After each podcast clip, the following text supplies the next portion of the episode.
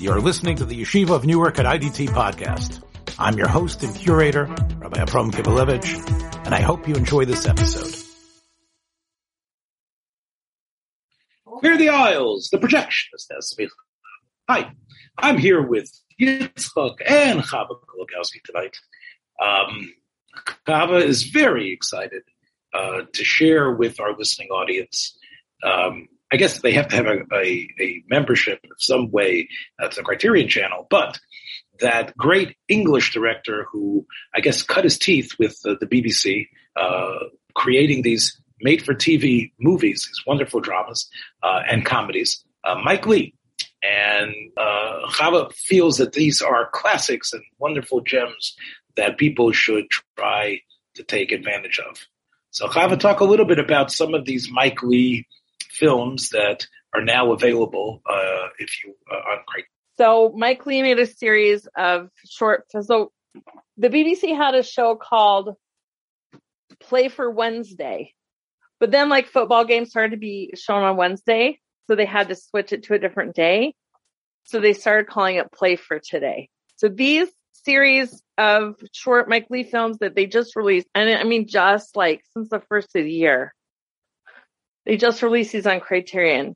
None of them are long. I think Abigail's Party is the longest one. It's an hour and 45 minutes. None of them are very long. I'm thinking of specifically are like Hard Labor's an hour and 13 minutes. Um, Nuts in May, I think, is also an hour, an hour and 15 minutes. Home Sweet Home is an hour and 12 minutes. They're short. You know, they're not, you're not, it's not trans, it's not, um, T2 or anything. so you, it's little short bites, and um, these were not available in America for a very long time. Mike Leigh is my favorite director, my favorite filmmaker of all time. And I was halishing to see these movies, these little short BBC films, because I had seen all of his feature length stuff that he made in America, or I mean, made, had released in America. He made them all in England, but he released them in America. So I when these came out, I was just like, oh my goodness. And they did not disappoint me. So Mike Leigh has a very interesting filmmaking style. What he does is he writes a loose script, a basic plot, and basic character sketches. And what he does is he assembles the actors a couple of months ahead of shooting and he makes them basically take the character sketches he's drawn up and formulate their own characters and they live with each other with these characters for a little while in rehearsals and kind of a method acting sort of thing. And then they shoot the movies. Improv. It's not it's like not, the movies aren't improv. It's just that he works it out with the actors what the eventual dialogue is going to be. Right, exactly. And so like it's really um very slice of life. It's very real and raw and he doesn't throw any he doesn't have any pretense i would say. The score is also very interesting. It's always like these oompa loompa basses and brasses.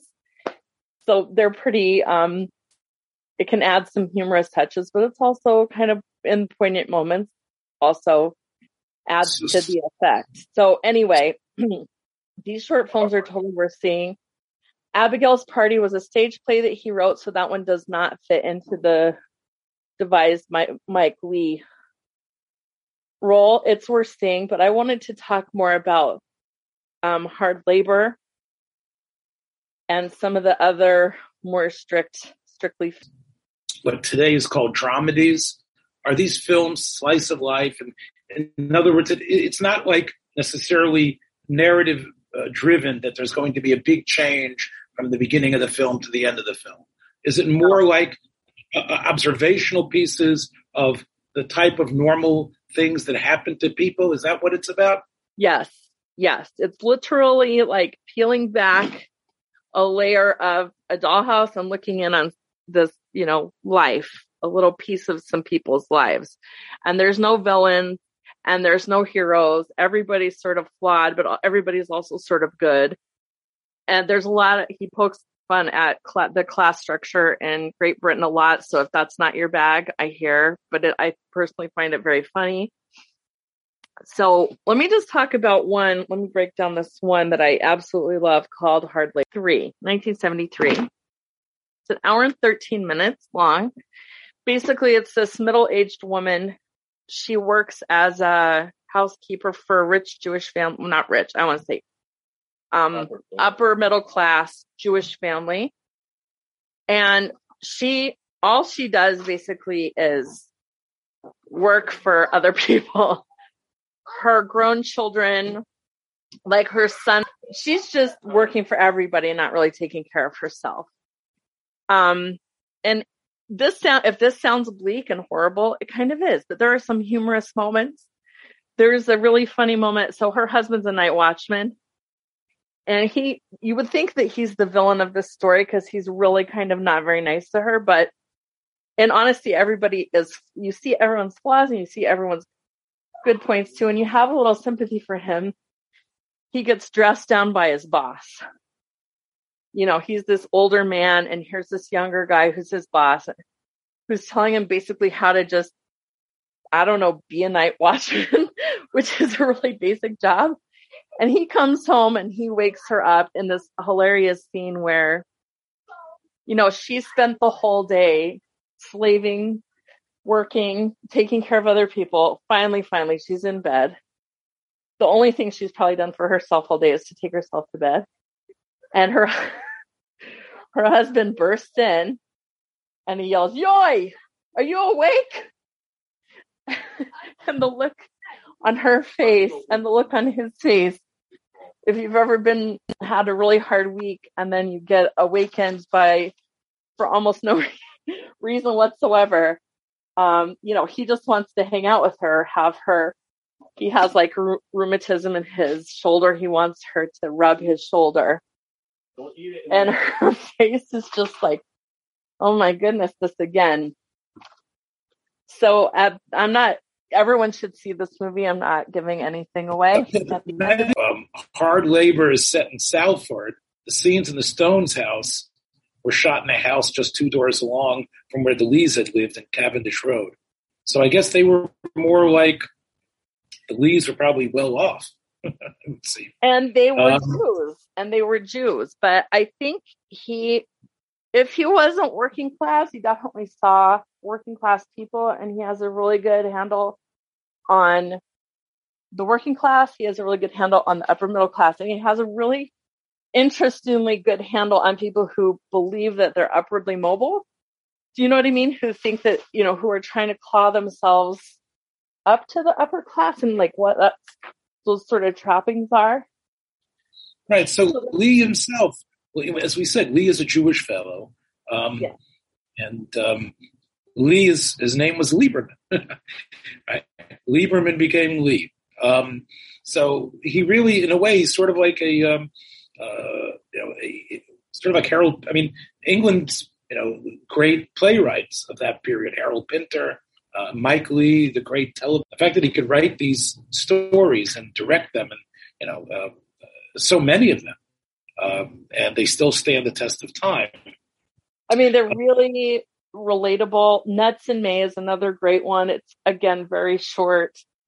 It's about two different couples who find themselves camping on the same campground and how different they are and their interactions with each other. And like this one gets annoyed at that one for, you know, that. I think also just if you relate to it so much. Like I totally feel that. I've been in that situation, whether it's at work, school, wherever you are, like you can relate to being annoyed by another person's idiosyncrasies and their foibles.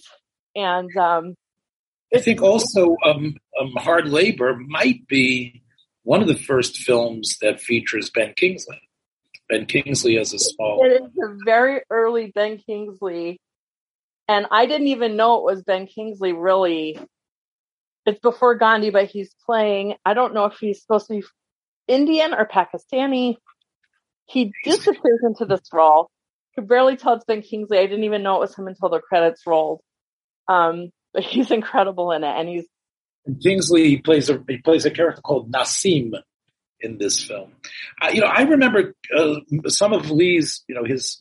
Uh, I agree with you. Lee um, gives you life, but it's quite funny. I think his I think his films um, they don't bring belly laughs, but I think that they you you laugh in recognition of seeing a reality uh, portrayed. You know it's a film. You know that there's you said although the dialogue originally was improvised, but you know that obviously he has a very distinct purpose in what each character is going to say, uh, because it's all part of you know his whole uh, what he's after. But uh, it's interesting, I think that that you know in, in the United States, the '60s and '70s, these um, it, it's called um, these these play for play for Wednesday or play for a day. These are anthology series. And we need, for some reason in America, the anthology series has to be science fiction, it has to be The Outer Limits, it has to be um, Twilight Zone, amazing stories. Uh, I, I think in England, what you have is slice of life week after week, and that I think that that that tells you something about the sophistication of the British viewing audience, uh, right? which I think it's pretty interesting to see that you're right that it's so different from how it would be presented in America. Um, and I mean, even if you want to compare it to, let's say, um, what was in the 70s in the U.S., uh, the mystery movie. So you had, you know, you had to have, you know, Columbo and McCloud or uh, uh, and wife. The story wasn't just about people. It was there was a murder that had to be solved. Uh, there was something that's going on, um, and it, what's fascinating is that you know this what stays with you more some sort of contrived uh, you know, murder plot uh, where you know the, the, the person is is found out at the end and somehow the detective is able to work things out um, you know e- even film noir which you know we we extol very much on this program uh, has a certain arc of, of, of tragedy, an arc of failure. Um, there is going to be some sort of a third act where something very dramatic is going to happen. There's going to be a car chase. There's going to be some sort of thing you don't expect. It sounds like in the Leigh films that Chava you are uh, promoting and that you like us, you like our audience to know about. Don't expect any sort of big surprise in the third act. Don't no. expect any, no, there's really no um huge denouement. There's no revelation. You know, there are revelations that they're very subtle and they're very much stuff that you might encounter in an everyday scene with your neighbors or with someone at shul or someone you work with. Um, and it's, or even in your own family. I mean, hard labor is a perfect example of that. It just sort of peels back the layer on this you're just looking in on this family and there's something a little bit voyeuristic about it, but it's definitely no matter which Mike Leigh little movie you choose, you'll find a character that you relate to, a character that you've seen in someone else, and how those play out. It's always sort of a wild ride emotionally and just sort of like even if you're not emotional about it, like just to observe it and just look at it and see how he's laid it out. It's I think another thing we have to wow. mention is that, you know, in line with what Mike Leigh was trying to do, he didn't gussy up his actors. You know, here in the oh, U.S., no. no. here in the U.S., I mean, are you as handsome as Tom Cruise? Do you look like Nicole Kidman? Um, you know, whoever it is, who's the lead that's going to carry the film? Part of what he wants is actually people that look like everyday people. Right. And even the actresses, you know, Alison Steadman, who ended up becoming Mike Leigh's wife for a while, she's very beautiful and she's always really pretty in the in the in the movies, but she's it's she's not overly so. You know, she's sort of like the pretty girl on the block where the glamour, you know, the wife who's a little bit more glamorous than all the other wives. She's never like the knockout. She's never going to, you know, rise to the level of Margot Robbie. He just doesn't have that kind of person in his um in his films. And you're right, they're not gussied up. In fact, in Home Sweet Home, which is one of the little play for today movies, there's a scene where a husband and wife are fighting, and the husband sees the wife is in distress. She's a very average looking lady, bless her. And the husband says, What's wrong? You know, what's wrong? And she says, You don't know I have problems. And he said, What sort of problems? And she thinks for a moment, she says, I'm a very desirable woman. And just the, you know, seeing this very average lady who you could see walking down the block or shopping at ShopRite say I'm a very desirable woman and that this is her biggest problem in life is really funny. And we all know that lady. you know what I mean? Even though, again, you know, you're, you're zeroing in Chava on one aspect of it. I mean, I mean, basically the, the structure is that you've got, it's the story of these three postal workers, right? Right. And, and their interrelationship. There's three different couples that are, I, I'm just going to read to you something from Clive James. He says, the gripping story of three postmen and how practically nothing happened to them. Right. If you can imagine, if you can imagine Così fan tutte, I don't know if I've said that right, Così fan tutte, with the music taken out, and then with the words taken out, and then with all the decor and the costumes replaced by the tackiest fabrics and furniture known to mortal man, you've got a movie by Mike Leigh. so basically, uh, it's, it's, yes, sure. about not so. I think this leads in very well to uh, what I would like to suggest, and it's also available, by the way, on the Criterion Channel uh, in their um, section called Cinema Verite, okay. which which is basically uh, what it means is we're not commenting. We're not, it's not a documentary where this is the story of Elvis and this is when he was born and now here's Tupelo and here's Memphis and here's, you know, Sam, uh, you know, uh, by the Sun Records or whatever. And this is him getting fat, and drunk and dying. Okay. It's not like a documentary or even, you know, a documentary of, let's say, Woodstock of a certain time. It's basically just let the camera run and here it is. You know, it's, it's, it's, it's cinema verite. Um, so there are two, uh, two, two things there which I think uh, you could probably find on YouTube as well, uh, but they have collected it there. One of them is relevant, I think, to MLK Day that we just passed. And of course, we're, going to be entering a Black History Month, and I think it's worthwhile to see a, a, a about a 50 minute film called Crisis. Now, as you know, uh, the civil rights movement was a long, hard struggle. It didn't happen with a snap of the fingers. Um, it took a while, and there were many states that were recalcitrant. The last state to stand against the integration of black students into their universities was Alabama.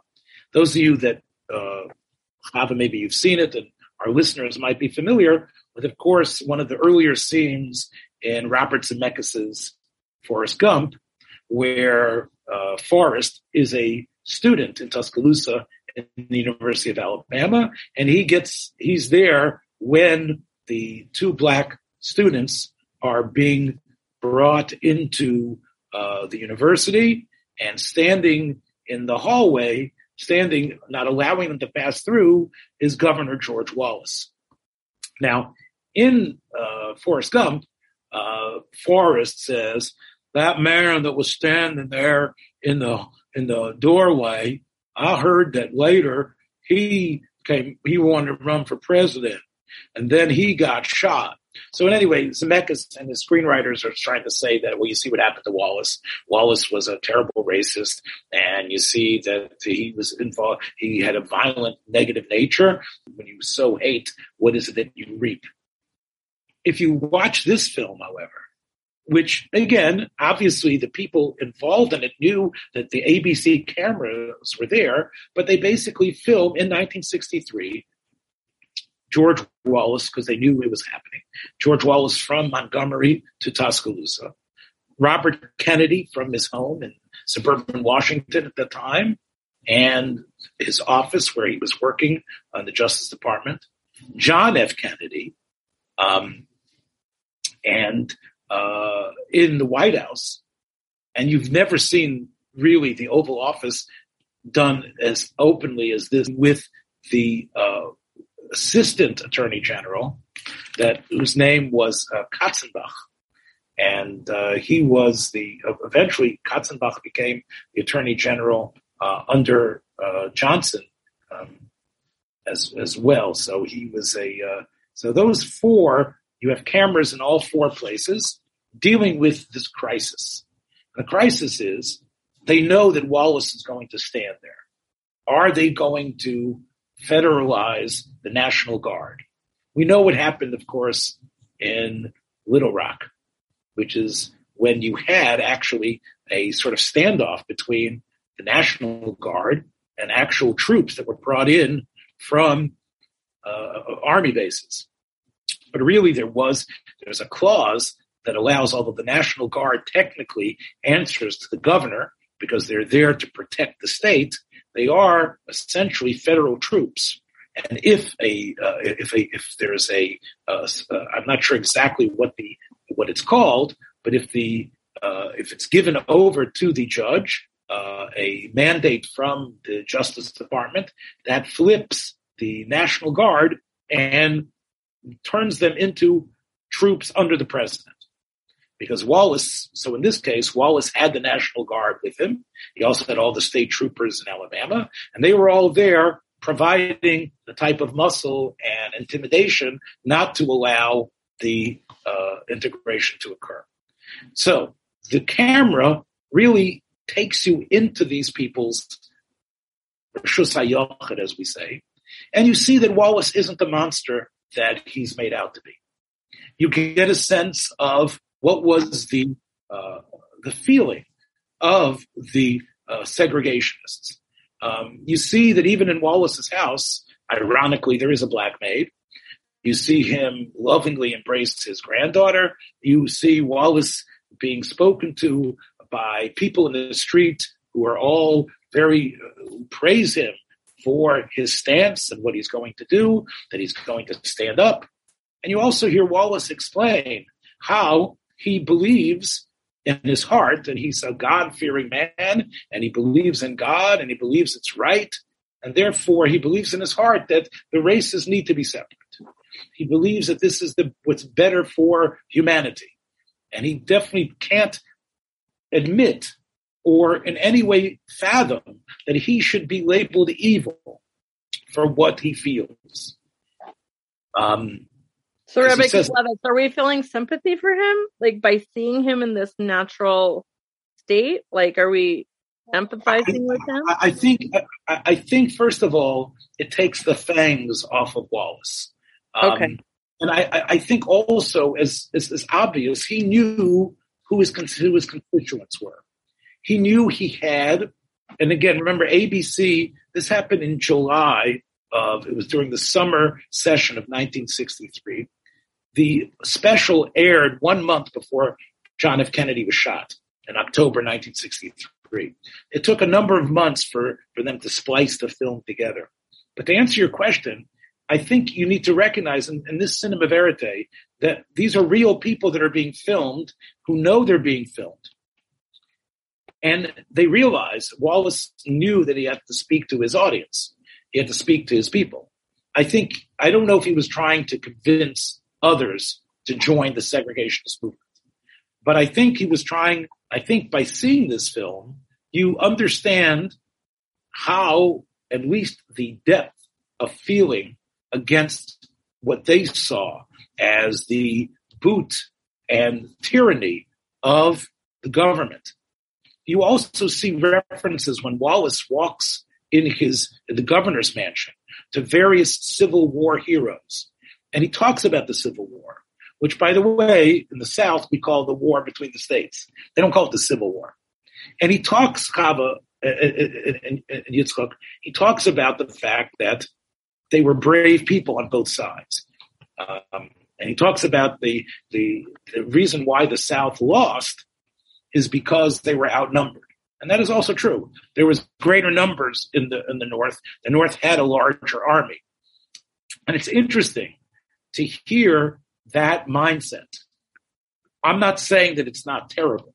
I'm not saying that that I agree with it. But it's interesting to see that perspective from where it was. Right. Um, and, and, and, and, and it doesn't convince you. And, and it, you can see that something could be like sort of like Hannah Arendt said about the banality of evil. Um, and you can see how evil or this negative thing entrenches itself. And yet it doesn't necessarily create monsters. Um, you also see Jack Kennedy, I think, in a less than, um, you know, usually, you know, Jack Kennedy is so handsome, he's good looking, he's so noble. I think of, or he's this big uh, adulterer who's running around with Marilyn Monroe and all other these women. I think this sort of like is a, a balanced portrait of Kennedy in this hour. You see that he's worried. He doesn't know. He, he wants to have civil rights legislation that he feels might get derailed if everybody sees them pick George Wallace up and dump him away. You also see Bobby in a different light. I grew up seeing Bobby as a saint. Uh, Bobby was this martyr along with Martin Luther King, who died just months after uh, during his uh, election campaign. And of course, he entered the campaign later because he wanted to uh, provide what he felt would be a real voice to unify America. And so many people felt that along with Martin Luther King's assassination, uh, John F. Kennedy, uh, Robert Kennedy's assassination was another sign of of how terrible and desperate things were that that our savior had died. This film really shows him as an operator. Again, we know he worked with Roy Cohn in the 1950s uh, uh, in the McCarthy hearings. Uh, we know that he was not uh, squeaky clean. But this film really, you see him. You see him as a family man. Um, his, his, you definitely see him as a family person, but you also see how he was uh, a, a, a, vehement, uh, aggressive person. And he is ready in the talks with JFK. He's ready to put, he says, look, Wallace gets in the way, we're going to push him away. We're going to pick him up and move him. And John F. Kennedy is a little bit worried about that. He's worried about the optics, as we would say today. And he realizes that if uh, Wallace, who is for many people a mouthpiece, gets gets trampled on, then the type of legislation that JFK wants, civil rights legislation that will slowly change America for years and years to come, won't happen. So he doesn't want to have this conflagration occur. So I think you see, uh, uh, uh, and you see his hesitancy. I'm not saying you see the wisdom of Lincoln, but it is similar somewhat to the way Lincoln uh, uh, also moved uh, when he was talking about uh, the to pass the Fourteenth Amendment. So I think the film gives you access that you usually do not see at all. Also, the under the the assistant attorney general, um, you can see his uh, again, who was a Katzenbach, who came from a, an incredibly uh, important family in terms of his own service. He was a, just like John F. Kennedy. He also, I think, was uh, was captured in World War II. Um, he worked his way through law school um, and also was a, a, brilliant person. You can also see his steely um, uh, commitment about what was going to happen on the next day, how he is going to deal with with Wallace uh, when that occurs. There's also wonderfully behind the scenes uh, filming of the two black students.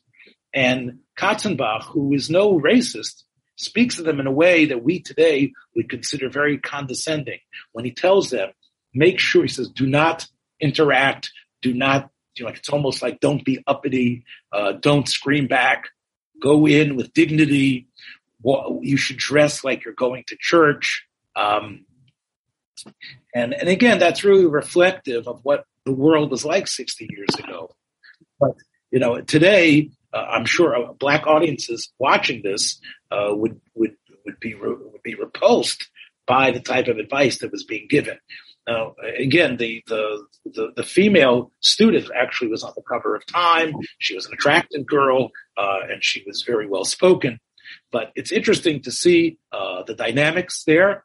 And it really is unlike uh, a documentary, it really is in many ways. Uh, it, it, doesn't make the comment. It shows you what happened. It actually, you know, Wallace did stop them from going. In the afternoon, uh, they were able to get the, uh, the ruling from the judge to federalize the troops. At that point, Wallace stepped down and went back in the car and says, "Well, we're going to see because 1964 is only a year away, and we'll see if the uh, you know if they're going to be able to get the votes." Of course, Kennedy's assassination meant that the great outpouring of sympathy to the Democrats meant that there was going to be a landslide victory. Um, had Kennedy not been assassinated, who knows? I mean, clearly he was a very uh, uh, charismatic and strong leader. The question is, um, you know, could could could there have been you know, Barry Goldwater, who you know, eventually, you know, his his students end up taking the White House eventually in the form of Reagan later. But it's interesting to see uh, uh, that slice of history there. That's called crisis. There's another thing there that I would also recommend. It's from the Maysles brothers. Maysles brothers were two Jewish. Yeah. you know who they are, right, Chava? Oh yeah! Oh my goodness, Grey Gardens and Salesman. Right. So I want to talk about Salesman. So, oh yeah, let's talk about Salesman. I know this film very well. Okay, so you can find Salesman on YouTube, I'm sure, and other places. Um, uh, they weren't able. Uh, the Maysles brothers uh, had been involved in filmmaking for years. They'd done. They'd worked for others. Anyway, they, they, they when they discovered uh, that they weren't able to get their films released the way they wanted to, they formed their own production company. And if you've ever seen the original poster for Salesman, it's an incredible poster. It's basically uh, it's Jesus walking, holding a sale, uh, holding a sample case, two sample cases with a halo over his head. Uh, that was the uh, who they came up with, because basically these two Jewish brothers uh, make a film about selling Bibles in Catholic areas in the Boston area and in Florida. Um, they, they they filmed for probably they probably had hours and hours and hours of film that they were able to cut. But it's basically the story of uh, of, of, five salesmen, um, and um, although the you know you sort of again you, you you're hoping to get a little bit of everyone. If you remember, usually it, it mostly centers on Paul, who is a uh, Irish fellow, um, and he seems to be the least successful of these salesmen. But really, more important than Paul's story is really the fact that here you have what all of us in the, the monotheistic world consider the great gift right, of the revelation, although of course this has the New Testament as well, which we don't believe was part of that revelation, but still let's let's let's assume that it's all part of the revelation from God, and it's it's really drenched in the consumerism, right? Here you have these four guys, Chava, who are, you know, they have they've got so many different ways to pitch this. This is something that will never grow old. This is something that will never lose its value. This is something that will influence you and it's going to be great for you and the kids. For and, you and the family. It's a family heirloom. Yes. And, and, and, and, and you realize when you see them off, when they're not in the apartments with those people, and most of the people they're trying to sell to are people who can't make their next mortgage payment, who are struggling to put anything into the refrigerator. And these guys says, well, you can give us cash now, or you can go on the plan. And if you go on the plan, you know, it's, it's an honor plan. And, you know, this is, tell us what you can give a month. And, and you can see the desperation that everybody has. Right. You know, unlike other films where, well, oh, the salesmen are the evil, are the evil people. Right, right. These guys are in the same boat as the people they're trying to pitch to. They're just trying to, you know, trying right. to Every, make their parnasa. Right, and I, I, love the way in the film uh, they knock on the door and they say, "I'm from the church." Right? Oh, yeah. I'm from the church. Right, right. Instead of saying hello, right? I, you don't know me, but my name is Paul Brennan. They said, "Oh, uh, uh, it's, it's it's Paul Brennan from the church." All of these people somehow, when they've gone to church on Sunday, have somehow signed their names to something. And this American Bible company is because I guess they're providing um, Bibles and other sort of church material. Um, I forgot what it's called, Chava. Uh, the hymn book has a special name to it. I forgot what it's called. A hymnal. No, Or missal. A missal. A missal. missal, right? That's only in the Catholic Church so that they Right. use. So they send them, they also print missals for everyone. So I think because of that, they got the names and the addresses of people in the church.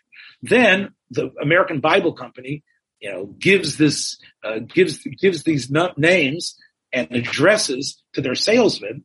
And then the salesman, since they have their addresses, then goes and tries to sell them either this $50 Bible. You can imagine $50 talking about 60 years ago. Today, we're probably talking about encyclopedia, answers to all these questions, like a, a multi-volume encyclopedia that, and of course, we as religious Jews can imagine Art Scroll or Feldheim or someone coming up with, you know, a family-friendly, you know, book on science or a book to answer your questions about communism.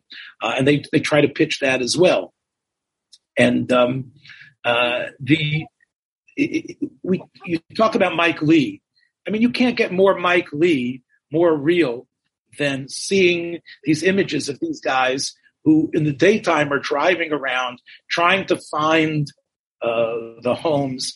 Um, and then they come back at night and they all, they seemingly, the Bible company makes them stay as roommates, like I guess two or three to a room in some seedy motel uh, where they're staying.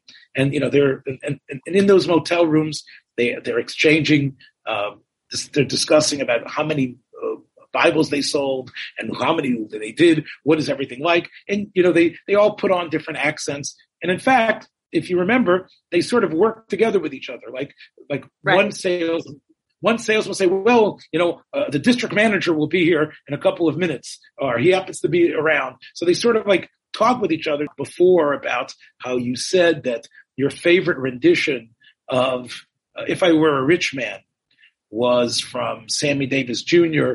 on the Julie Andrews show. Right. Yeah. I want to add to that Paul Brennan, Irish Bible salesman from Boston. Oh uh, yeah. as, he, as he is trying to find these homes, slipping and sliding in his rental car all throughout Boston. He's singing from house to house, if I were a rich man, yada yada yada yada yada yada yada. And here he is going, trying, you know, uh, and you can see what this is about. Um, I, I want to say there's one, there's a, there's another incredible scene in the film where you see the convention in Chicago oh and- yeah. and the the uh, if you remember, I forget his name is Middleman. I don't think he's a Jew at all, but he is sort of like the the uh, advisor to the American Bible Company. He is this theologian, but also telling them how important it is to. To to be God's person, to actually go with the energy of God, to go make these sales, be like Jesus when he was young, um, and, and and he tells them it isn't about the money; it's about knowing how you're changing the world and making the world better, and how you represent an agent of of of, of, uh, of, of destiny. And and they all yes, and one guy stands up and says, "I'm going to make fifty thousand dollars this year." You can imagine what that means in 1967. Yeah. Um, Yeah. So That's a really depressing scene, I think. I always feel bad for those guys there. Makes me feel good about my own job. and, and, and you can see the difference between frustration and uh, determination, uh, who makes the sale and who doesn't. Um, and you also can see the desperation of, of, of, of and you talk about, again, slice of life. When you're trying to make the pitch, you, you, you grasp for straws, you grasp for anything like maybe you can right like there's one person her name is mrs i forgot what her name is mrs o'connor. And, and but she's polish and she's married to a guy named o'connor. So O'Connor, right. so so he says oh o'connor you're, you're a great irishman. No i'm polish actually. You know oh poles they're also great in terms of their catholicism. They're all great poles and, and irish. Um I thought also one of the most surreal parts of the film is they're getting lost and they're in Opa-locka, Florida. And in Opa-locka, in Opa-locka, Florida, the whole city was was I don't know who the city planner was or the architect. The theme of the city is an old Arabic town, as if it's some sort of Hollywood version of Baghdad. Um, the, the city hall looks like some sort of you know Arabic type of mosque. All the city names are Sinbad, Alibaba, right? it's like a giant bungalow colony from the lawsuit that was filed by the Maysles brothers against the New Yorker magazine and Pauline Kael. Pauline Kael felt that this type of cinema verite, this was a setup, that this was, it attempts to show what's really going on. But, you know, she, uh, she, she makes it seem that, that since you know the cameras are there and since these actors know what's going on, it's a phony. It's not really a slice of life the the Maysles want you to have this idea of what to take you from point plot A1 to plot B and to show the desperation of Brennan. And they were going to sue for libel. Because although it's true, you know, and again, this is really an interesting question.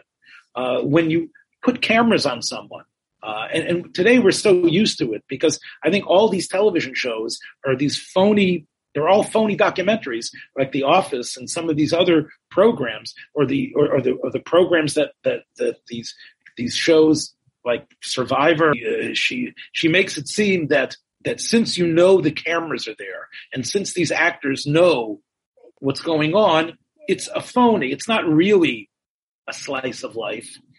The the Maysles want you to have this idea of what to take you from point plot A1 to plot B and to show the desperation of Brennan. And they were going to sue for libel. Because although it's true, you know, and again, this is really an interesting question. Uh, when you put cameras on someone, uh, and, and today we're so used to it because I think all these television shows are these phony they're all phony documentaries, like The Office and some of these other programs, or the or, or the or the programs that that that these these shows like Survivor or these shows like um, um, uh, the um, the Race for the Millions. What, what's it called again? You know what I'm talking about. Right. Uh, Amazing Race. All of these shows work with the, the, the various contestants speaking to the camera about what was going on. Um, and, and you, and you, again, we sort of bought into the fact that even when you're under the camera, you forget the camera's there. This is really true, and this is really happening. And Pauline Kael really raises the point that when you're making a show, when you're planning on distributing this and making money, you can't really trust that to really be the slice of life. Um, and so, I, can we ever really know? Perhaps we can't, but these things I think come close. I can tell you that my feeling is is that you do forget. You know, again, you know the camera's there and you're not going to, and perhaps you're not going to be as ultra aggressive as you would normally. But I do think that, that once you get used to the fact that this film crew is following you around, I think you do act pretty close to normal. I don't know. What do you guys think? Do you think it's it's it's is, is it a fiction we like to buy into that that that these producers can really give us? We have the Eddie Adams photographers come and photograph us twice and they followed us around for a few days and we I never got used to it. I was always like on edge. I didn't feel I felt weird. Even though they were very nice and very personable and I didn't feel uncomfortable, you know, with them, I just felt like I always had to be on. Uh, Again, you maybe thought- if it's maybe if it is that it um doing it for weeks, you know, doing it for a long time, like the Maysles brothers were doing, then maybe it wouldn't be so, you know, maybe you would get used to it, especially if you're at work, you know, and you're trying to close that deal. Maybe, maybe. I don't know. Hard to say. I, mean, I think all these things are as close as we're going to get because, you know, no, nothing is really real. Not, not the, uh, not the YouTube channels that they have now. None of the none of the reality shows that we have are real, but it's all of these things that we're describing here are the closest things that we are going to get. You know, it's it's uh, it is of life. Is it Mike Leigh's, um, you know, worked out carefully slice of life based on his memories, and based on what the various actors bring to it? Is that more, this is the way life is? Or is going out and filming life without necessarily a, uh, uh, without necessarily an agenda and just letting the cameras run and then editing it down? Is that life? I, I guess a case can be made that what Leigh did in the BBC is more reflective of real life than these uh, what the Maysles brothers are doing. I think the argument could be made that way. No. Well, the thing I think is that they're both art. One is sort of a fictionalized version of real life, and one is real life through the lens of two artists. You know what I mean? I mean, the Maysles brothers are real, really good at what they do. They're really good at bringing us that sort of thing. But it's all art and it's all reflection. You know, we're all seeing it through the artist's lens. Just like I, I guess, we're seeing the water flowers through Monet's lens. We're seeing Starry Night through Van Gogh's lens. You know, like it's just through the artist's lens and it's your own interpretation is like what the reality is.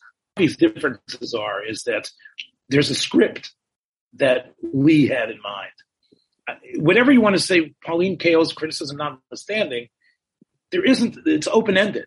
The fact that one of the salesmen realizes that he doesn't have what it takes and that he probably isn't going to continue in that job, that isn't necessarily the way this, where the way things were written originally. The difference is, is that because he knows the cameras are on him, he perhaps acts in a different way than the types of uh, pensive, uh, reflective moments that Mike Leigh or another filmmaker might be able to capture. So, you know, I, I, think that's probably, you know, where, you know, where you have, you know, six of one, half a dozen of the other. Where does, where do you eventually get? Thing that on Martin Luther King Day this year was the yahrzeit 50th yahrzeit of A.J. Heschel, who was a good friend of Martin Luther King. And just before his patira, uh, he was interviewed on you know, JTS had a, first a radio show, then a television show uh, called Eternal Light uh, that was on for many, many decades, for about 50 years, from starting in radio and, and most of the time on television. And usually they were dramatic shows, but there was an interview with, with Heschel just before his, his passing. And he, and I think he's kind of reflecting on some of these things that we have here. There's one time during that interview, he says the following, uh, I would say to young people a number of things, and I only have one minute. I would say let them remember there's meaning beyond absurdity. Let them be sure that every little deed counts, that every word has power, that we do everyone our share to redeem the world in spite of all absurdities and all the frustrations and all the disappointment. And above all, remember the meaning of life is to live life as if it were a work of art, which I guess, you know, it's reflecting on the idea of Tzur Yisrael, meaning the sire, that the Baruch is an artist.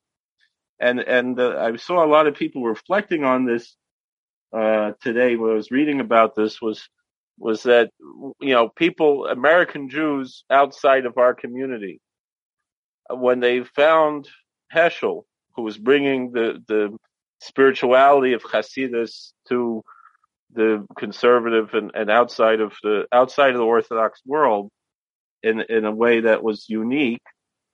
Um, I think part of that was uh, that they said was that you know people always saw the difference between Judaism and Christianity was that you know Christianity was about the feeling, was about the, the faith. Judaism was about what are you works. doing? You know, it's the, the question of works versus faith, and you know, um, Heschel, you know, had to express his faith through the works, of course, but it, he had that spirituality that so many American Jews had no had no connection to, and he kind of opened that door to people. And I think that's what this idea of living life as a work of art. You know, it's it, there's a, a certain message. You know, we're asking this question about you know, being on the camera and is this really real? And, and, you know, are, are we ever really real? You know, there's, there's a, the story that someone uh, asked Satmar Rov's Chushigolenu on Purim if he could nochmach him. And, uh, and it, so it was, it was on Purim and this Yid, he brought out a, tal, a talis and a kittel and he started uh, imitating Satmar Rov's, uh, his, his, his Ne'ilah, uh, on Yom Kippur and uh, and the Satmaravi started crying, and, and, and they were afraid that the you know Balagan said, "No, no, he's saying, I, am I just nachmaching myself? Am I just an imitation of myself? You know?" But the truth is, if we if we understand, there's an ayin roya voice and Shemaz, The films are there to us, as as, as Chava says, to look through the lens and to then shoot the lens back on us.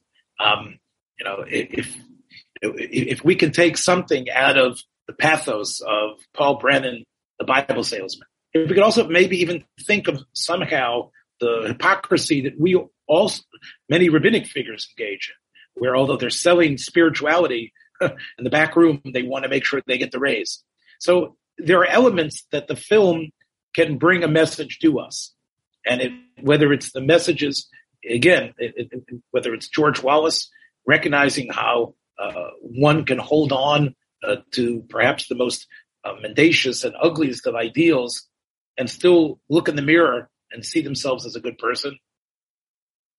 Or the struggles that uh, of, of, the of the average uh, working class person and realize what those things are about uh, and, and, and using film as a way to reflect back in our lives. It's it's it's it's it's it's it's difficult, Yitzchak, without film or without some sort of um, without some sort of uh, filter to be able to hear a message like Heschel's.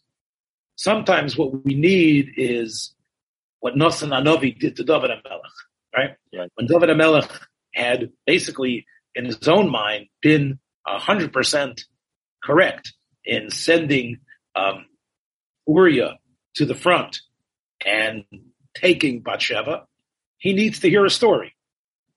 And it's only when that story is spelled out so graphically by the Navi that, and then the Navi flips the switch and tells him, you're that person.